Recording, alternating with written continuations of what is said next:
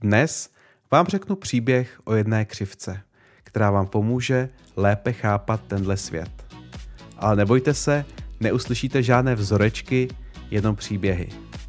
Já jsem Jiří Benedikt a tohle je podcast Další kroky.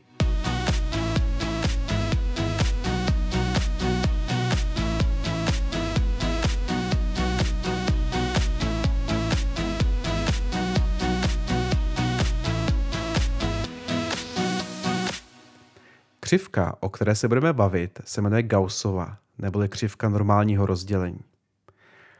Je to naprosto fascinující věc, která se ale ve školách neučí vůbec, nebo se učí tak teoreticky, že si z toho nikdo nic neodnese. Já si pamatuju naprosto přesně, kdy mi docvaklo, jak vlastně Gaussova křivka funguje. Bylo to při ústní zkoušce ze statistiky na vysoké škole. Trošku pozdě, řeknete si, ale paní profesorka měla tehdy soucit, když, když viděla, že tápu, tak mi všechno dovysvětlila a když viděla, že jsem to pochopil a celkem rychle se chytnul, tak jsem dokonce i zkoušku dal. Sice jen tak tak, ale dal. Dále jsem na škole vystudoval nějaké předměty ekonometrie a operační analýzy, eh, což jsou statistické obory. Eh, používám statistiku v práci v rámci Lean Six Sigma, ale nejsem statistik.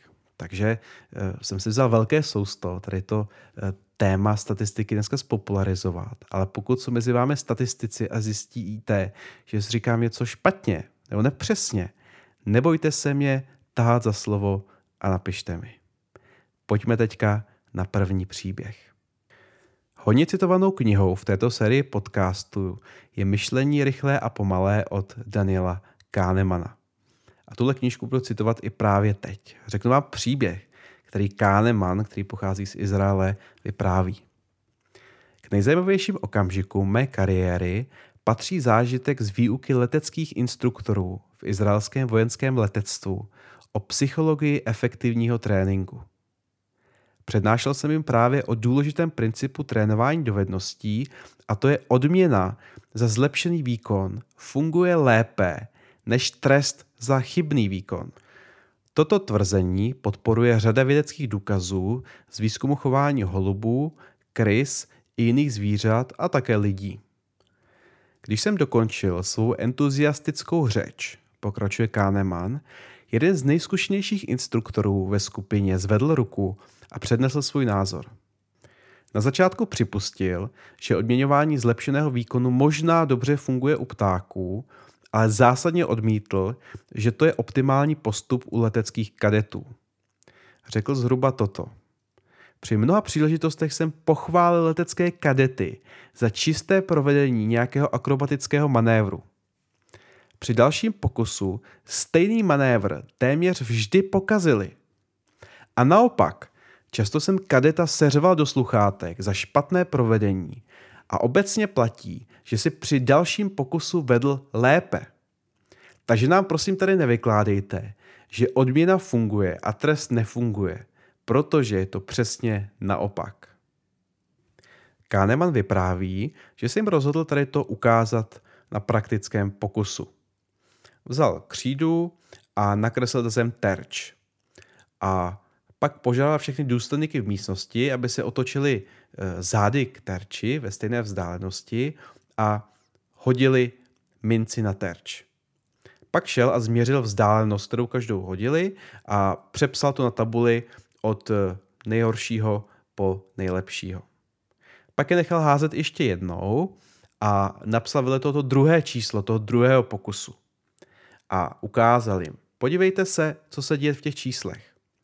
A ty, co jsou nejlepší v tom prvním hodu, tak ten druhý hod byl jako vždycky horší. A naopak, ty, který byli velmi špatný v tom prvním hodu, tak se vždycky zlepšili. A Kahneman říká, eh, vyložil jsem instruktorům, že to, co vidíte na tabuli, je totéž jako to, co jsme slyšeli o výkonu kadetů v akrobatických manévrech. Po špatném výkonu typicky následovalo zlepšení a po výborném výkonu zhoršení, aniž by se na tom podílela chvála či potrestání. Další podobný příklad eh, uvádí eh, youtuber eh, Derek Muller, což je autor videokanálu skvělého Veritasium, ve svém videu, které se věnuje právě tomuto tématu.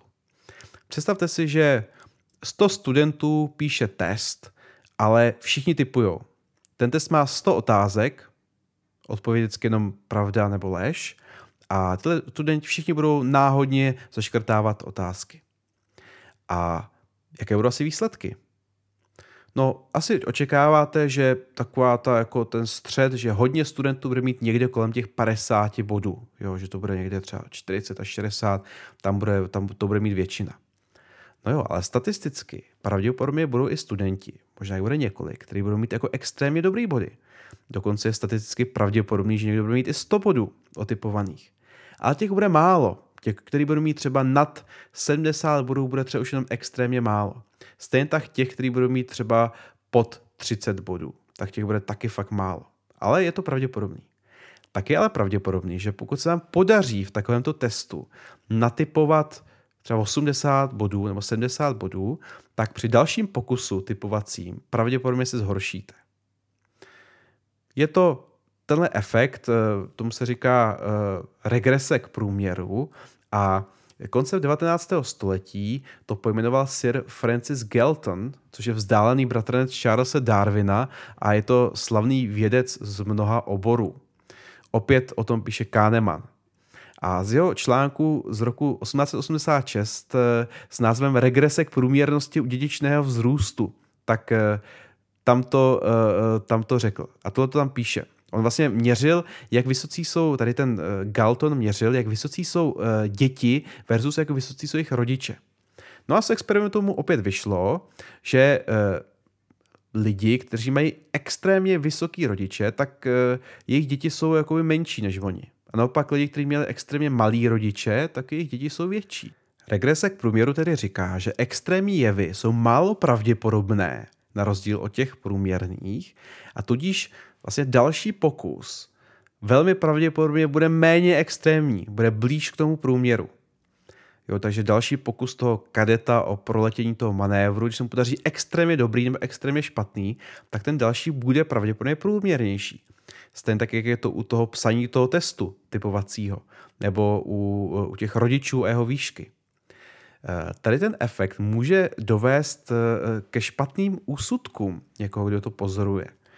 Takže důstojníci izraelské armády odpozorovali, že když eh, kadet, kadetům vynadají, takže to má dobrý efekt na jejich výkon. Co ale nevěděli, že to nemá vůbec žádný efekt na jejich výkon. Eh, Kahneman uvádí takový extrémní případ, kdy může tečít třeba titulek v novinách, který říká stav deprimovaných dětí, kterým byl podáván energetický nápoj, se za tři měsíce výrazně zlepšil. To může být pravda, protože třeba si právě do tady té studie vybrali děti, které už jsou v nějakém extrémním stavu. A protože eh, psychický stav je proměnlivý, tak je pravděpodobné, že ten stav za ty tři měsíce se zlepšil bez ohledu na to, jaké nápoje pili. Eh, Derek Muller z Veritasie uvádí ještě příklad eh, s kamerou, která měří rychlost. Jo, řeknete si třeba, kam dát ve městě kamery, které měří rychlost. No tak třeba Eh, tisíce možných křižovatek nebo, nebo úseků, vyberete ty, kde, kde byla loni naprosto nejvyšší nehodovost. A tam dáte kamery. A voilà, co se stane? Další rok nehodovost klesne.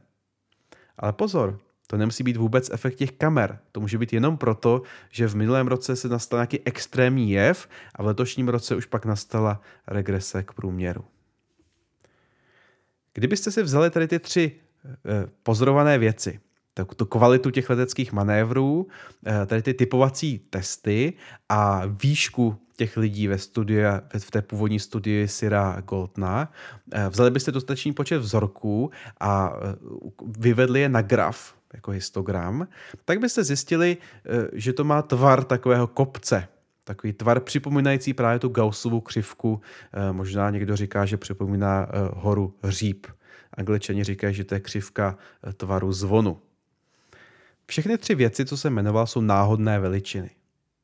A taková zajímavá věc, která platí, je, že když náhodná veličina je složená eh, z mnoha drobných jiných náhodných veličin, pak její jejich výstup má právě tady ten tvar toho kopce. Jo, výstupem této náhodné veličiny je právě tady ta Gaussova křivka, neboli tato náhodná veličina má velmi často normální rozdělení, což vychází z centrální limitní věty, ale tam už končím u statistiky. Takže kdybyste vzali výšku náhodného vzorku lidí, udělali byste ten histogram a pak to obtáhli tuškou, vyšla by vám právě tady ta křivka normálního rozdělení. Je to proto, že právě i růst eh, je způsoben mnoha malými náhodnými prvky našimi geny. Stejně tak jako ty letecké uh, akrobatické uh, prvky jsou způsobeny droba, drobnými niancemi, tisíce drobnými niancemi, které se vzájemně nasčítají. Proto to hodnocení by právě mělo uh, tvar Gaussovy křivky. U toho typovacího testu je to velmi zřejmé, kdy vlastně výsledek, výsledek toho testu je součet uh, 100 jiných náhodných veličin. Proto se dá očekávat, že výstupy budou mít právě tady tu Gaussovou křivku.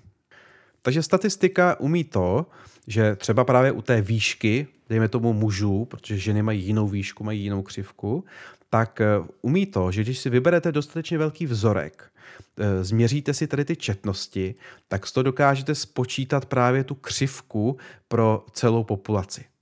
A na základě té křivky vy pak můžete eh, se třeba podívat na její vrchol a tam víte, že vlastně ta výška toho člověka, která je na tom vrcholu, tak to je, uh, tak to je vlastně medián populace. Ta, ta křivka dělí populace na dvě poloviny, polovina je vyšší a polovina je nižší.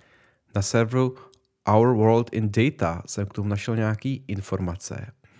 A jsou to distribuce výšky dospělých mužů a žen ve 20 zemích v Severní Americe, Evropě, eh, východní Asii a Austrálii.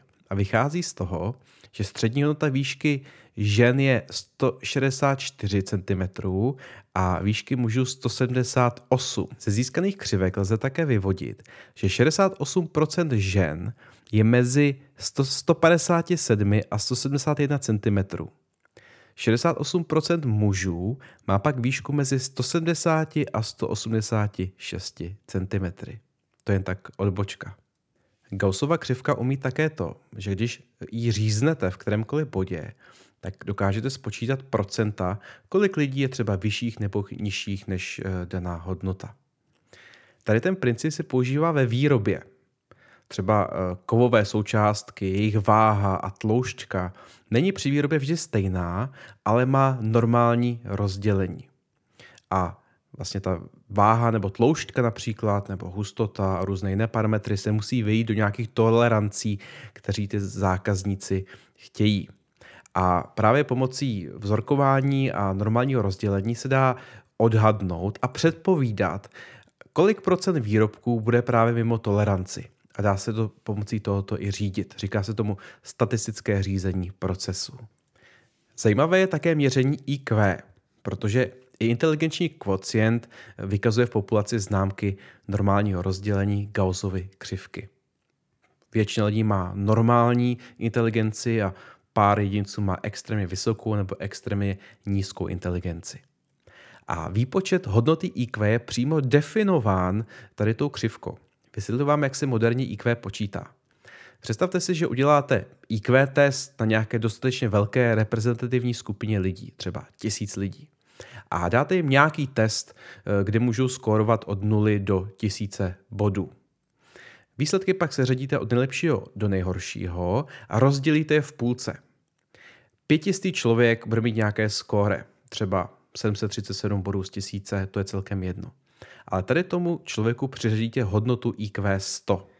Ze samotné definice IQ pak vyplývá, že polovina populace má IQ vyšší než 100 a polovina populace má IQ nižší než 100. Možná jste si IQ pod 100 představovali jako něco hodně neobvyklého, ale je to jenom výsledek bubliny, v jaké se pohybujeme. Tahle informace o distribuci IQ mi pomohla možná trošku lépe pochopit různé diskuze, názory a pohledy ve společnosti. Stejně jako IQ mají normální rozdělení i jiné lidské vlastnosti, třeba agresivita nebo extroverze a introverze, sklony k autismu, schizofrenie a nebo třeba psychopatie. Eh, historicky psychiatrie měla tu představu, že to je takový jako binární jev. A my taky, že někdo buď je schizofrení nebo není schizofrení, je psychopat nebo není psychopat. Ve skutečnosti si to představte spíše jako křivku normálního rozdělení, kde vlastně věda udělala nějakou čáru a řekla se prostě od těchto hodnot už lidé jsou psychopati. Ve skutečnosti je to nějaká stupnice. A může to být třeba právě proto, že tyto vlastnosti jsou určovány ne jedním genem, ale tisíci různými geny. A právě zde vzniká ten efekt, kdy se sčítá mnoho náhodných prvků, proto eh, mají tyto lidské vlastnosti eh, často eh, v populaci tvar křivky normálního rozdělení. Pojďme se teď podívat na další případ, jak nám křivka normálního rozdělení pomáhá chápat dění ve společnosti. Často vidíme v televizi nebo ve zprávách různé extrémní chování. Třeba lidi čekající první den ve frontě před Primarkem, nebo lidi, kteří se odpalují jako seberažední atentátníci nebo vystřílili školu. Eh, nebo naopak eh, lidi, kteří bezelstně pomáhají po tornádu. Nebo lidi s dokonalými těly v časopisech. Nebo třeba člověk, který zemře den po eh, tom, co, co získá vakcínu. Je dobré vědět, že tady ty lidi představují pravděpodobně ty extrémy na málo pravděpodobném chvostu v populaci.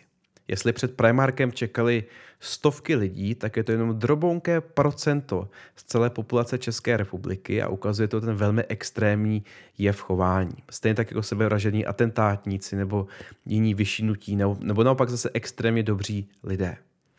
Eh, to je takový princip, že vlastně o tom středu, o těch normálních lidech se v televizi moc často nemluví. Člověk tak může nabít dojmu, že lidstvo zešílelo a že všichni jsou blázniví, ale z pohledu normálního rozdělení to, co televize ukazuje, jsou jenom ty extrémní chvosty na jednu nebo druhou stranu. Je tu ale ještě jedna věc, která je potřeba vědět o různých statistických rozděleních a pravděpodobnostech. Hezky to říkala Amy Cuddy. To je taková paní, která se proslavila svým TED Talkem, kde dělala výzkum, že eh, když třeba jdete na pohovor a ve výtahu zvednete ruce, tak eh, lidi jsou pak sebevědomější a méně se v životě bojí. Že to gesto zvednutých rukou, to gesto síly, eh, když dělali výzkum, tak se ukázalo, že průměrně nějakým způsobem zvedá tu sebevědomí úspěšnost těch lidí, co tady to gesto dělají. A Amy Cuddy byla v nějakém podcastu, myslím, že to bylo u Simona Sinka, a ten se jí ptal, eh, dobře, znamená to teda, že když půjdu někam na pohovor a zvednu přitom na minutu ruce nahoru, tak budu úspěšnější? A Amy Cuddy říká, to já nevím. Já nedokážu říct vůbec nic o vás. Já pracuji se statistikou. Psychologie nedokáže říct, co bude fungovat vám. Ukazuje to, co funguje většině na velkých číslech. A to je hrozně důležitý. Určitě totiž znáte různé uh, poučky a historky a možná zjištění o tom, uh, jak se liší muži a ženy. Možná třeba muži čtou lépe v mapách, možná ženy jsou empatičtější, muži určitě běhají rychleji a existují další biologické rozdíly mezi pohlavími. Jako třeba, že muži jsou vyšší než ženy. To ale neznamená, že všichni muži jsou vyšší než všichni ženy. To víme. Jsou to jenom vlastně dvě vůči sobě posunuté Gaussovy křivky. A stejně tak je to i v jiných uh, rozdílech mezi pohlavími. Možná muži čtou lépe než v mapách, ale ten rozdíl pravděpodobně nebude velký. Ta křivka bude mírně posunutá, to znamená průměrně možná ano, ale nelze o tom usuzovat nic o konkrétním jedincovi, kterého potkáte. Čili když uvidíte muže, nelze říct, že tento muž čte lépe eh, v, eh, v mapách než nějaká jiná náhodná žena. Takže nepřesná interpretace tady těch rozdílů může vést úplně ke zbytečným předsudkům. Ano, biologické rozdíly mezi muži a ženami existují, ale pouze na statistické průměrné úrovni. Náš mozek je skvěle vybaven do přežití v pralese. Tam jsme ale statistiku nepotřebovali. A náš mozek, tak jak je zadrátován, neumí se statistickým myšlením vůbec pracovat. Musíme se to proto pracně učit a využívat našou šedou, šedou mozkovou kůru k tomu, abychom statisticky přemýšlet dokázali. A když to uděláme správně, tak tady ty věci jako Gaussova křivka nám pomáhají vidět svět lépe a pravdivěji. Já vám děkuju, že jste doposlouchal až sem a že vás moje povídání o statistice a křivkách bavilo. Já jsem Jiří Benedikt a tohle je podcast Další kroky.